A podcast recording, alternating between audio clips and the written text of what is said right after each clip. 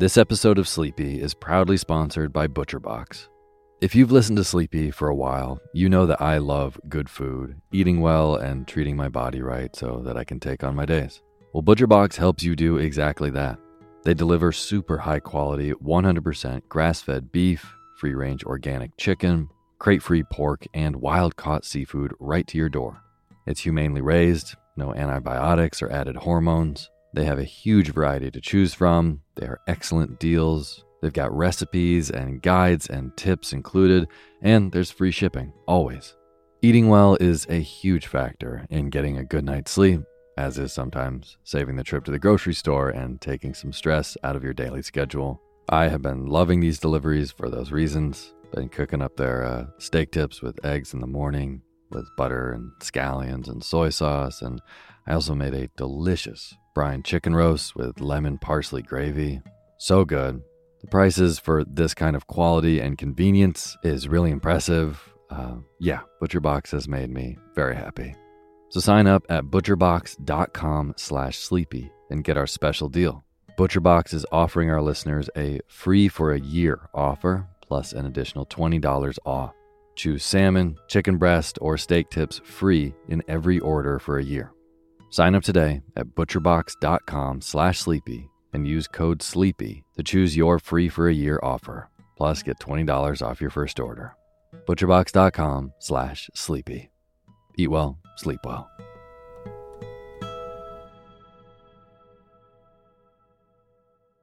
Hey, my name's Otis Gray, and you're listening to Sleepy.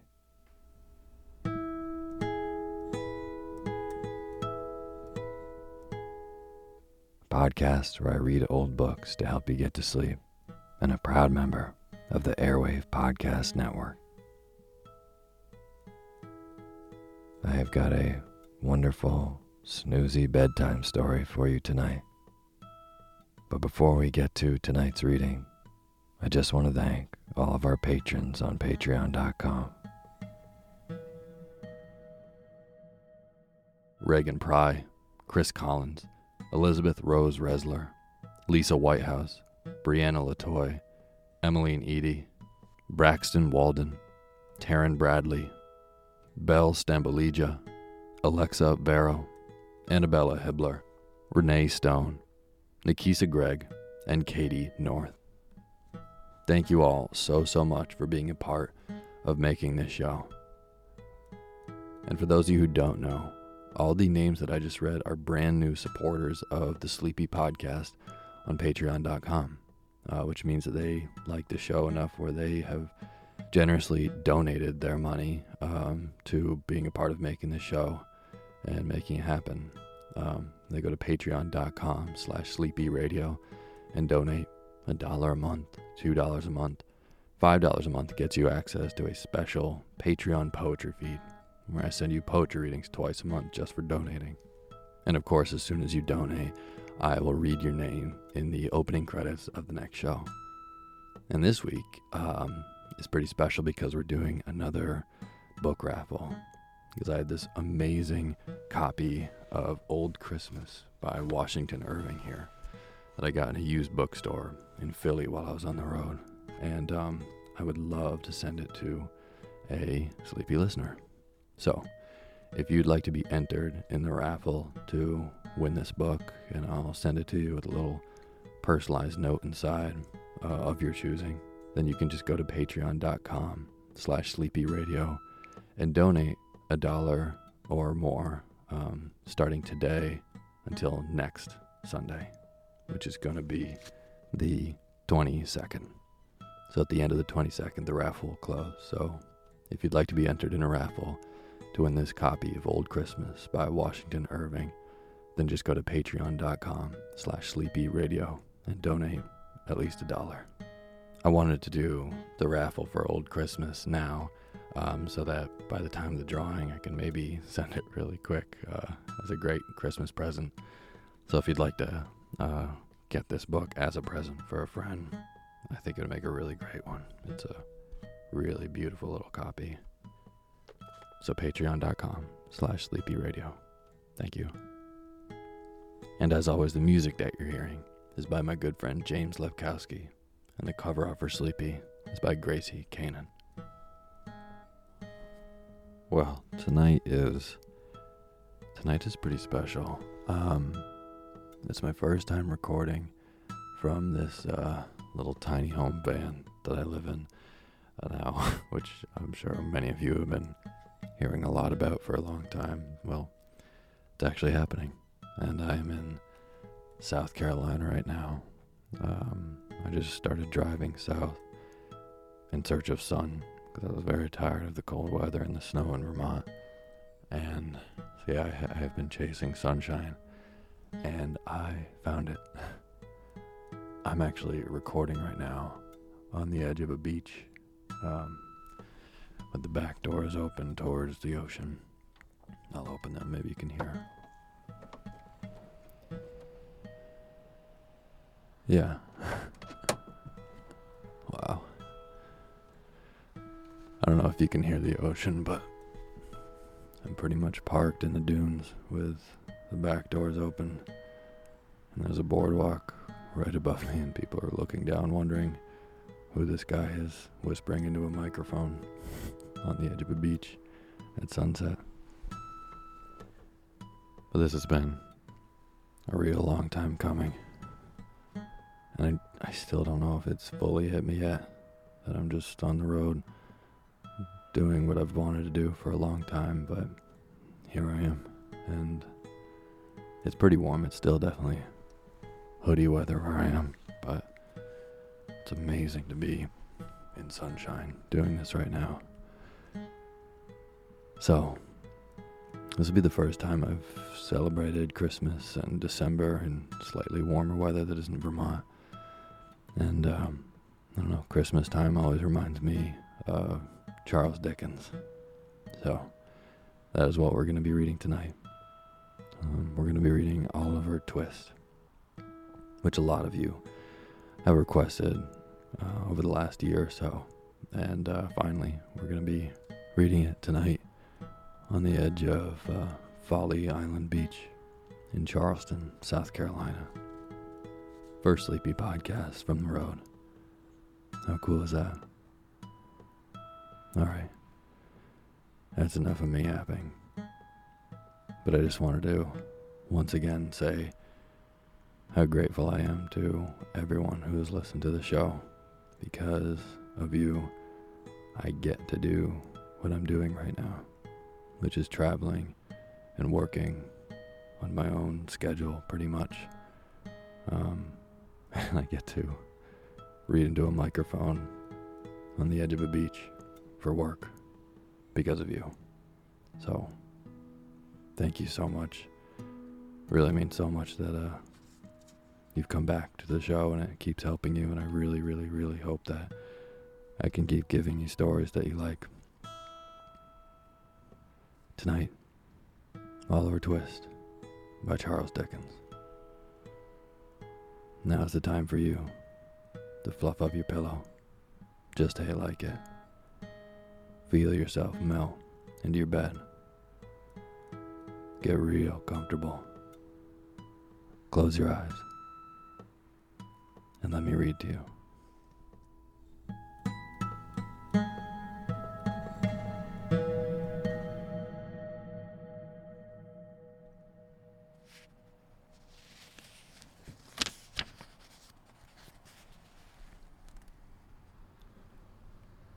Chapter 1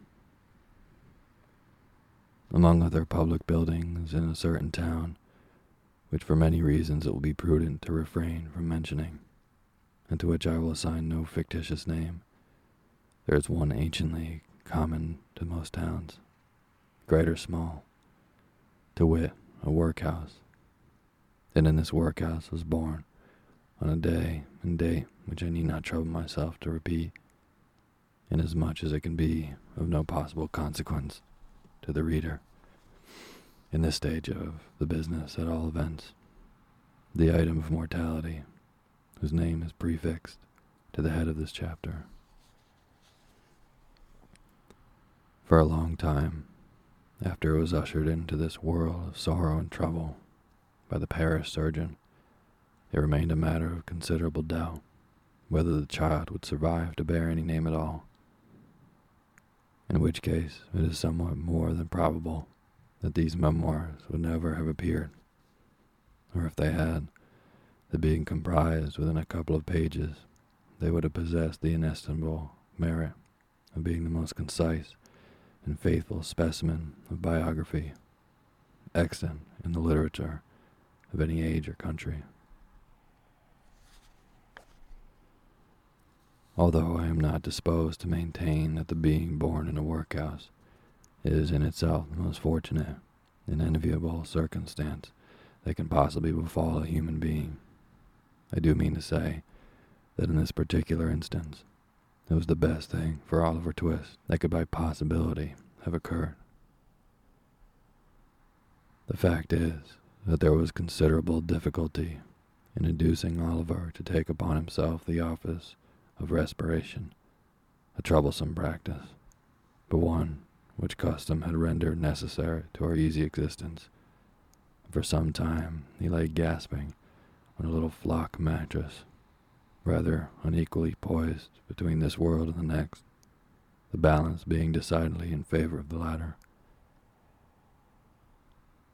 Now, if during this brief period Oliver had been surrounded by careful grandmothers, anxious aunts, experienced nurses, and doctors of profound wisdom, he would most inevitably and indubitably have been killed in no time.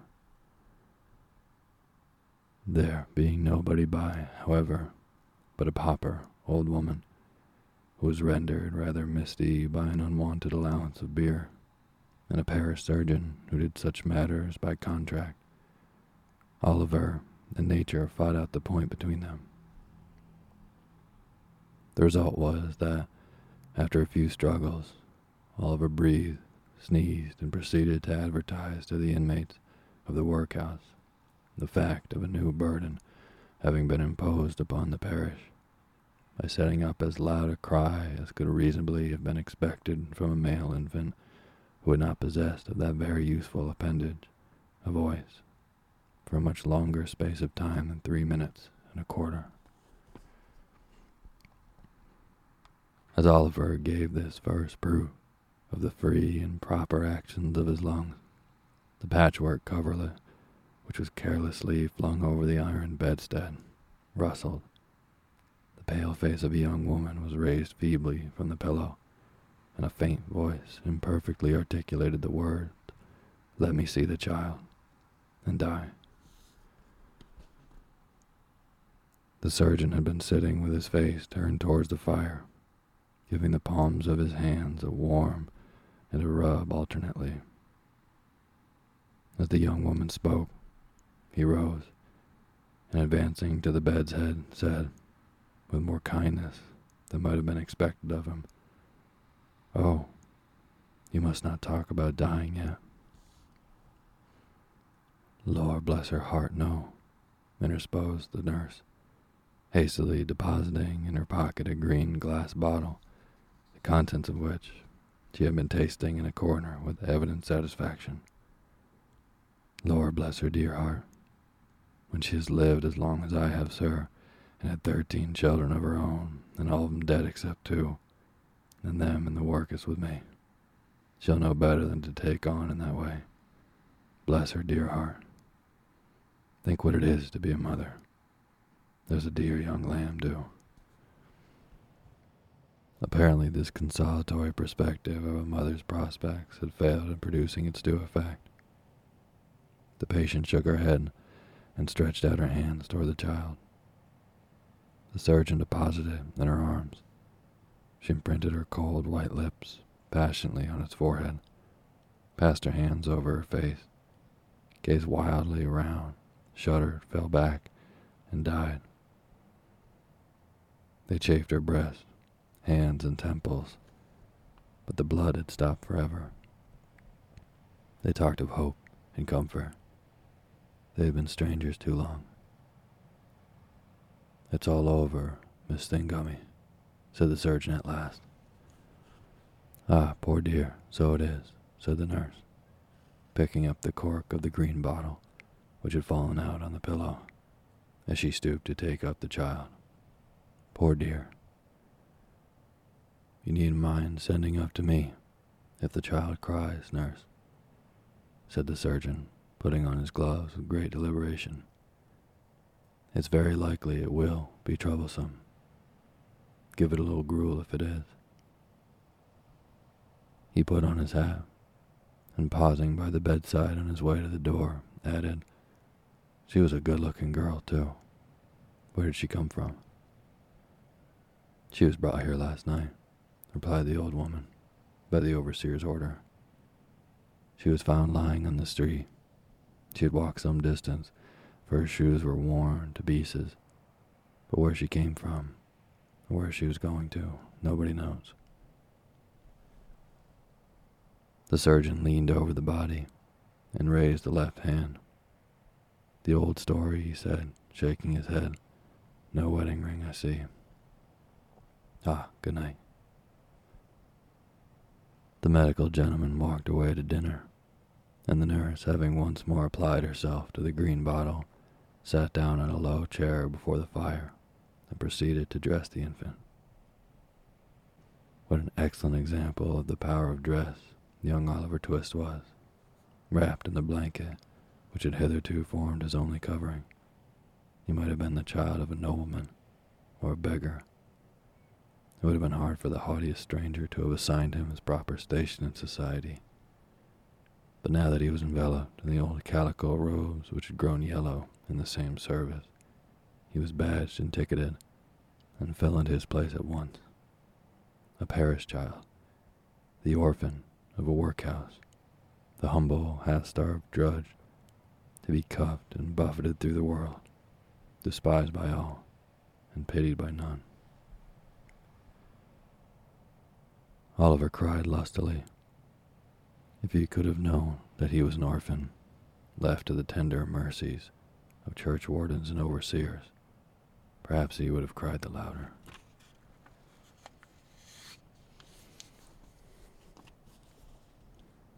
Chapter 2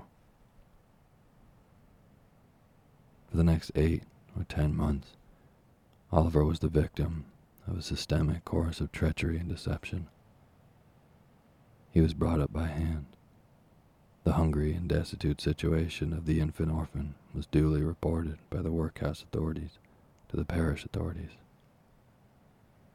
The parish authorities inquired with dignity of the workhouse authorities whether there was no female then domiciled in the house who was in a situation to impart to Oliver Twist the consolation and nourishment of which he stood in need. The workhouse authorities replied with humility that there was not. Upon this, the parish authorities magnanimously and humanely resolved that Oliver should be farmed, or in other words, that he should be dispatched to a branch workhouse some three miles off, where twenty or thirty other juvenile offenders against the poor laws rolled about the floor all day without the inconvenience of too much food or too much clothing, under the parental superintendence of an elderly female who received the culprits at and for the consideration of sevenpence halfpenny per small head per week. Sevenpence halfpennies worth per week is a good round diet for a child. A great deal may be got for sevenpence halfpenny, quite enough to overload its stomach and make it uncomfortable. The elderly female was a woman of wisdom and experience. She knew what was good for children, and she had a very accurate perception of what was good for herself. So she appropriated the greater part of the weekly stipend to her own use, and consigned the rising parochial generation to even a shorter allowance than was originally provided for them, thereby finding in the lowest depth the deeper still, and proving herself a very great experimental philosopher. Everybody knows the story of another experimental philosopher who had a great theory about a horse being able to live without eating and who demonstrated it so well that he got his own horse down to a straw a day and would unquestionably have rendered him a very spirited and rampacious animal on nothing at all if he had not died four and twenty hours before he was to have had his first comfortable of air. Unfortunately for the experimental philosophy of the female to whose protecting care Oliver Twist was delivered over, a similar result usually attended the operation of her system.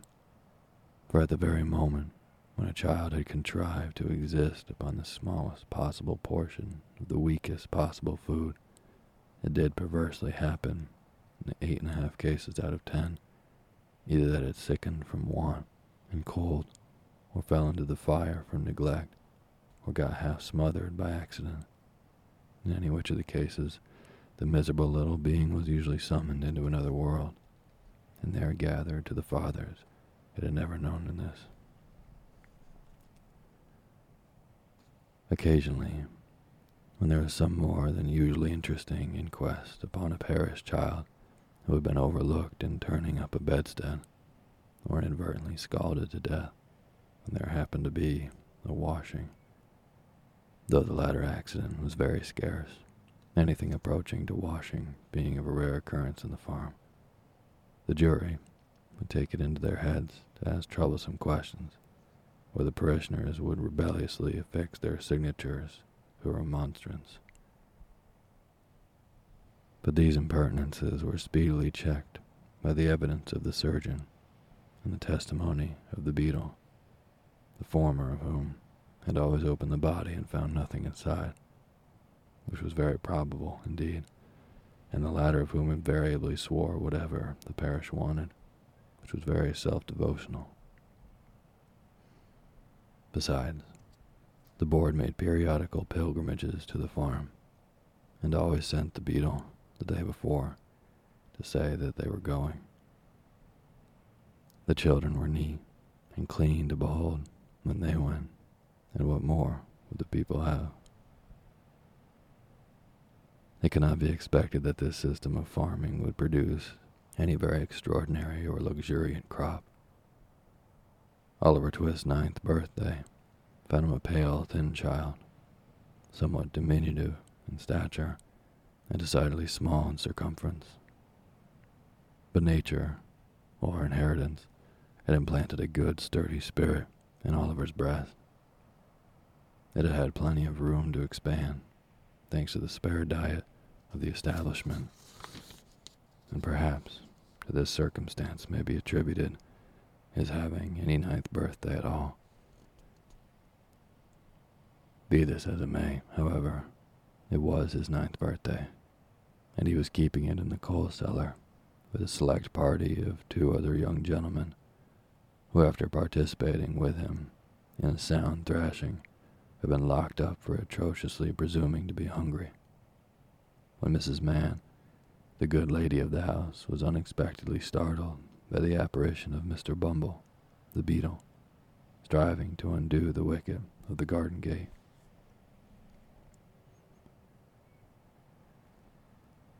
Goodness gracious, is that you, Mr. Bumble, sir? said Mrs. Mann, thrusting her head out of the window in well affected ecstasies of joy. Susan, take Oliver and them two brats upstairs and wash wash 'em directly. My heart alive, Mr. Bumble, how glad I am to see you, surely.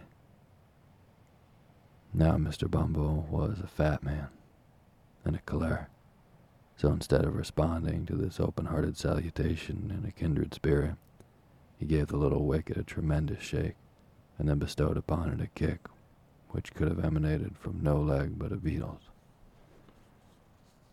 Lord, only think, said Mrs. Mann, running out, for the three boys had been removed by this time. Only think of that. That I should have forgotten that the gate was bolted on the inside, on account of them dear children. Walk in, sir. Walk in, pray, Mr. Bumble, do, sir. Although this invitation was accompanied with a curtsy that might have softened the heart of a churchwarden, it by no means mollified the beadle.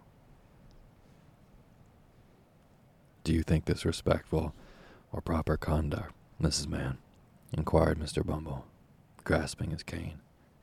to keep the parish officers awaiting at your garden gate when they come here upon parochial business connected with the parochial orphans. Are you aware, Mrs. Mann, that you are, as I may say, a parochial delegate and a stipendiary?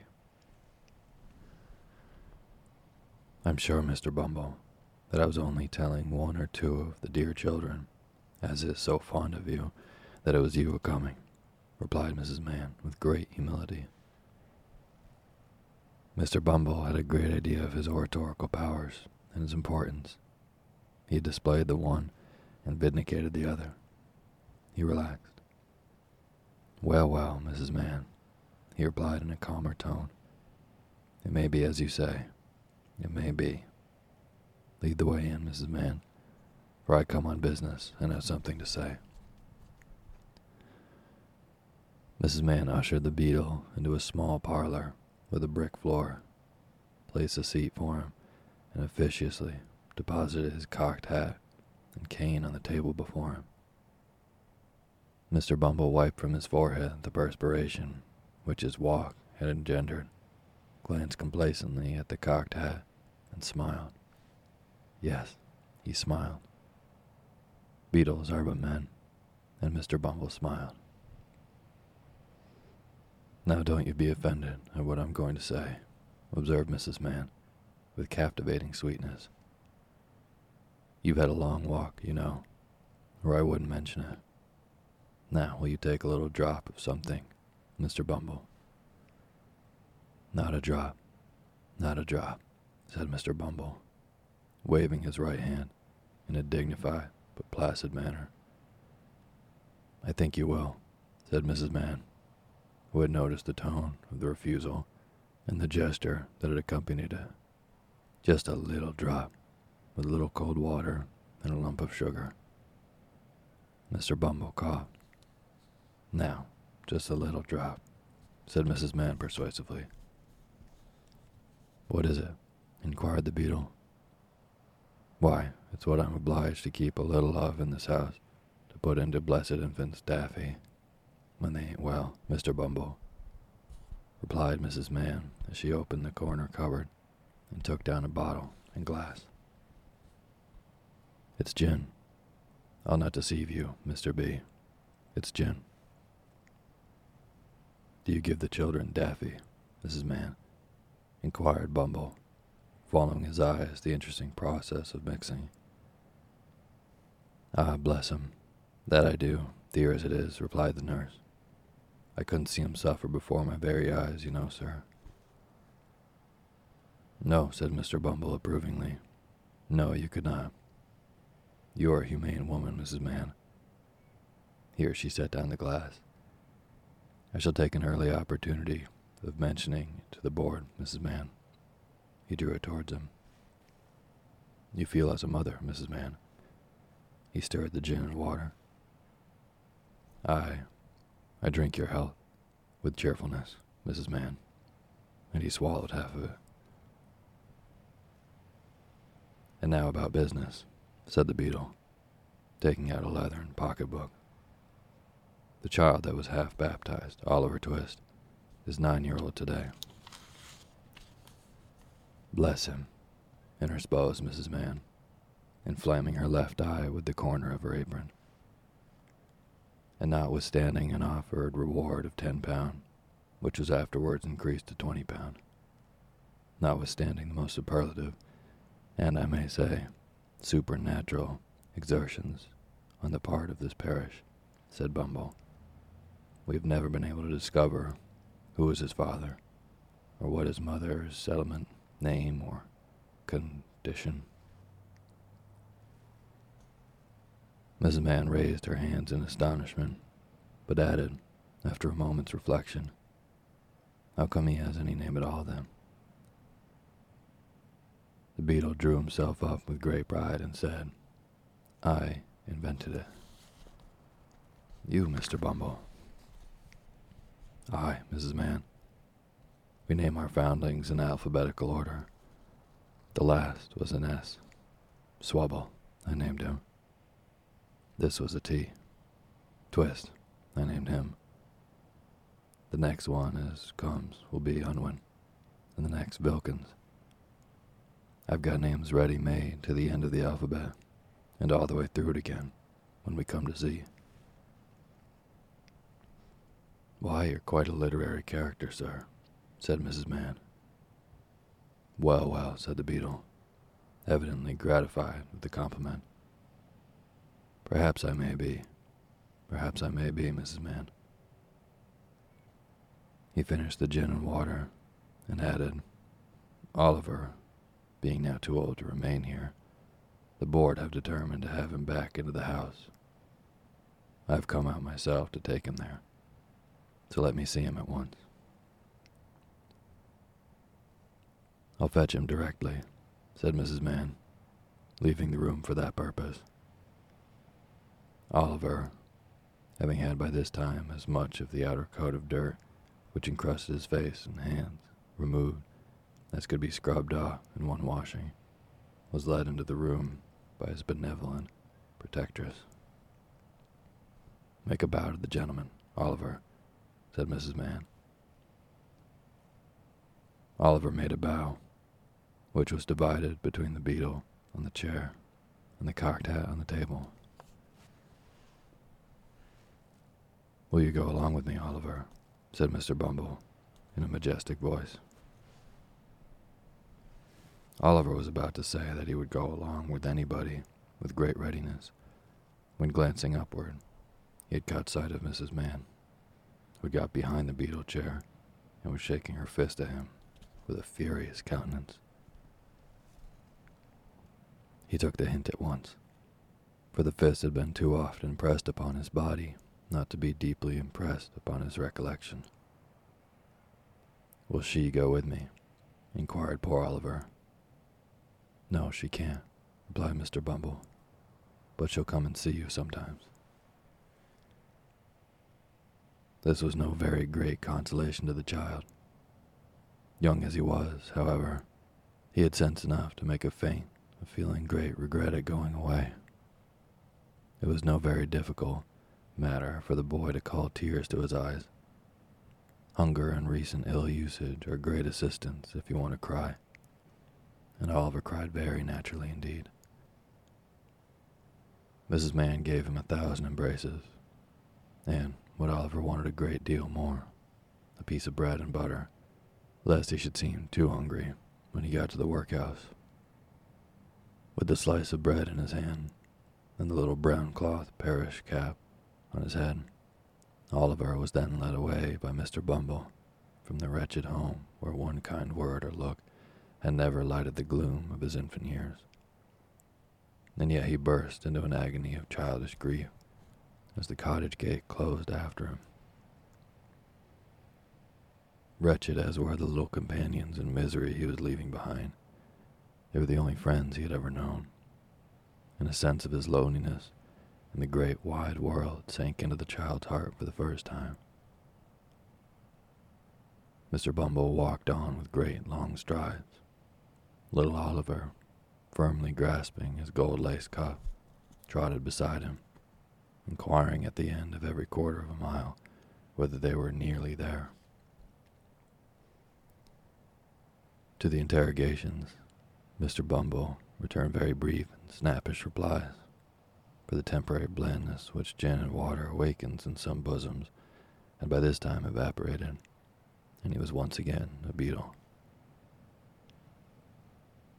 Oliver had not been within the walls of the workhouse a quarter of an hour, and had scarcely completed the demolition of a second slice of bread, when Mr. Bumble, who had handed him over to the care of the old woman, returned, and telling him it was a board night, informed him that the board had said he was to appear before it forthwith. Not having a very clearly defined notion of what a live board was, Oliver was rather astounded by this intelligence, and was not quite certain whether he ought to laugh or cry. He had no time to think about the matter, however, for Mr. Bumble gave him a tap on the head with his cane to wake him up, and another on the back to make him lively, and bidding him follow, conducted him into a large whitewashed room where eight or ten fat gentlemen were sitting round a table. At the top of the table, seated in an armchair rather higher than the rest, was a particularly fat gentleman with a very round red face. Bow to the board, said Bumble. Oliver brushed away two or three tears that were lingering in his eyes, and seeing no board but the table, fortunately bowed to that. What's your name, boy? said the gentleman in the high chair. Oliver was frightened at the sight of so many gentlemen, which made him tremble, and the beadle gave him another tap behind, which made him cry. These two causes made him answer in a very low and hesitating voice, whereupon a gentleman in a white waistcoat said he was a fool, which was a capital way of raising his spirits and putting him quite at his ease. Boy, said the gentleman in the high chair, listen to me. You know you're an orphan, I suppose. What's that, sir? inquired poor Oliver. The boy is a fool. I thought he was, said the gentleman in the white waistcoat. Hush, said the gentleman who had spoken first. You know you've got no father or mother, and that you were brought up by the parish, don't you? Yes, sir, replied Oliver, weeping bitterly. What are you crying for? inquired the gentleman in the white waistcoat. And to be sure, it was very extraordinary. What could the boy be crying for? I hope you say your prayers every night, said another gentleman in a gruff voice, and pray for the people that feed you, and take care of you like a Christian. Yes, sir, stammered the boy.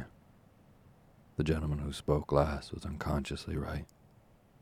It would have been very like a Christian, and a marvelously good Christian, too if Oliver had prayed for the people who fed and took care of him. But he hadn't, because nobody had taught him. Well, you have come here to be educated and taught a useful trade, said the red faced gentleman in the high chair.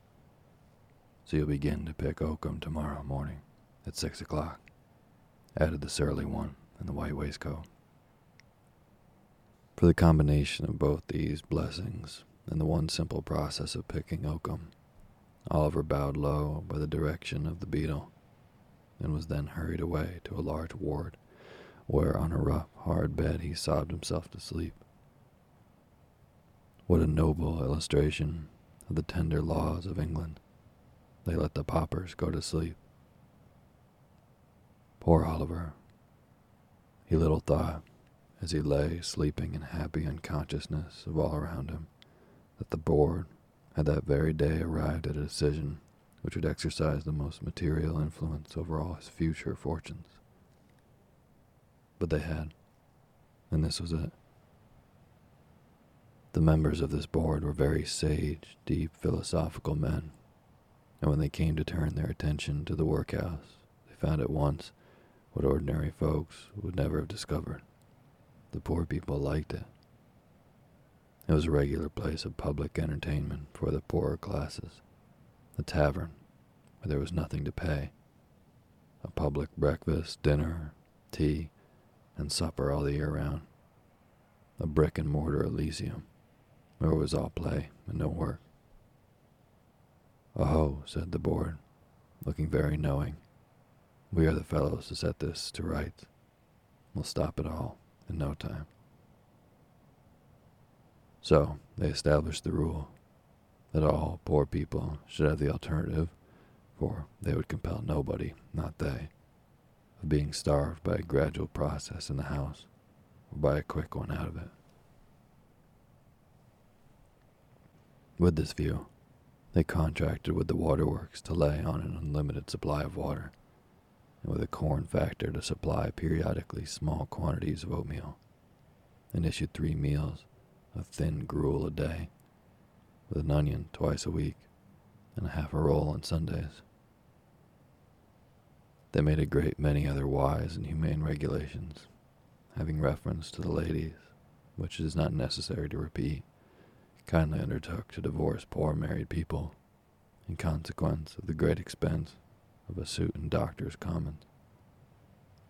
And, instead of compelling a man to support his family, as they had theretofore done, took his family away from him and made him a bachelor. There is no saying how many applicants for relief under these last two heads might have started up in all classes of society if it had not been coupled with the workhouse.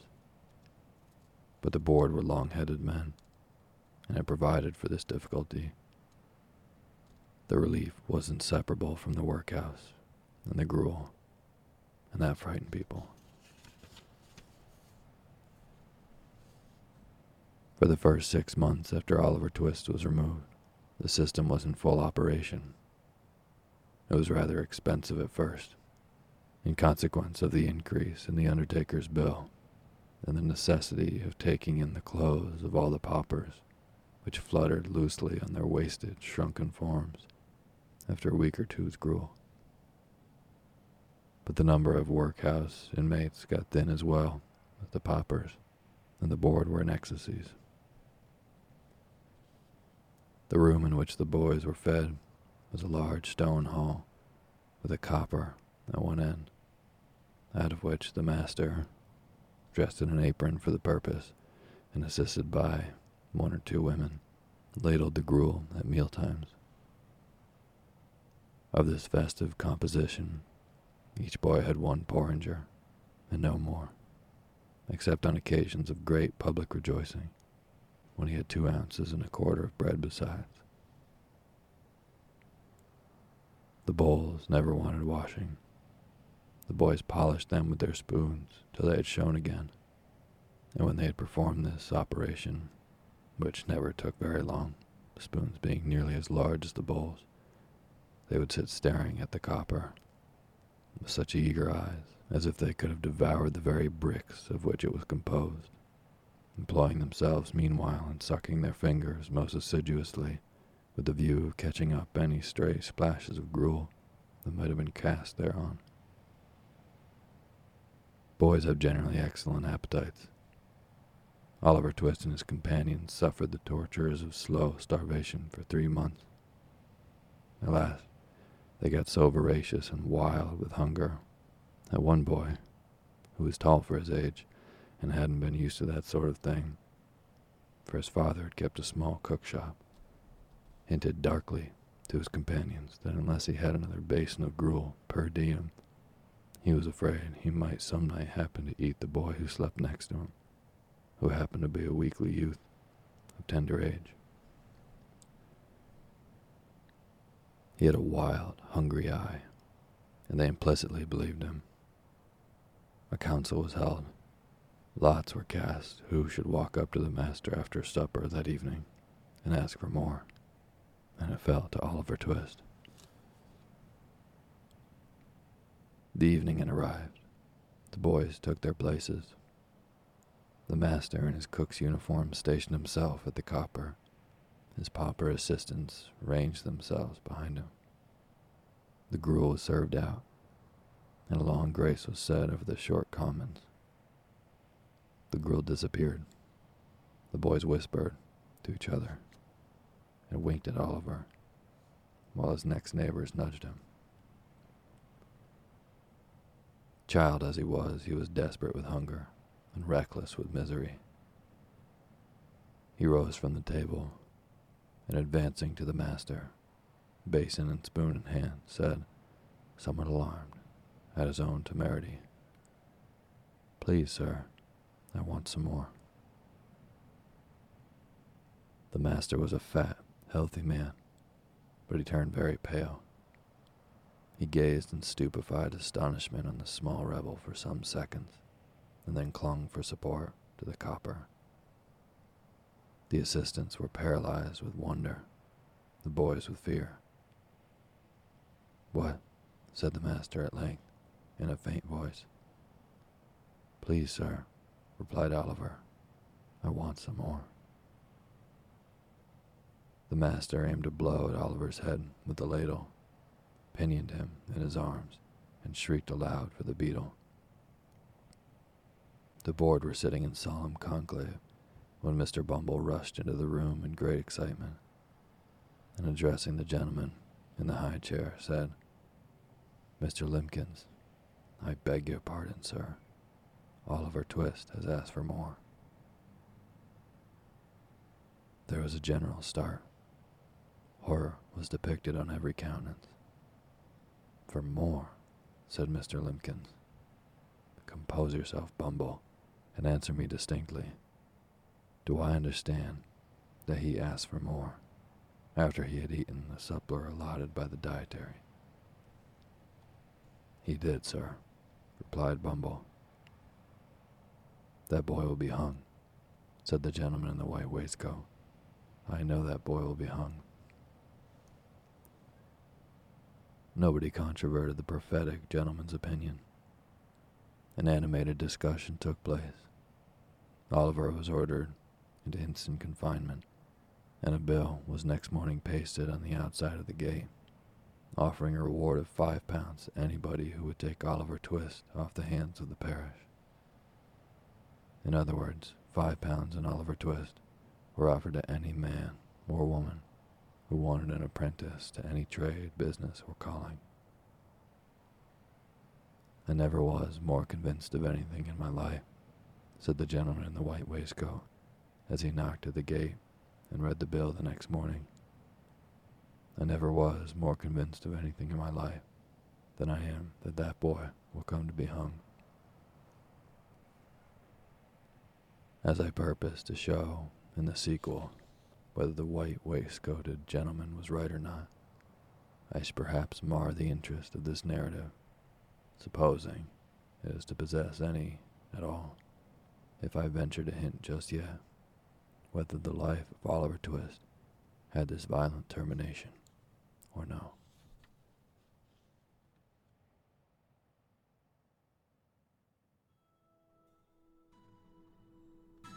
Thank you for listening to Sleepy.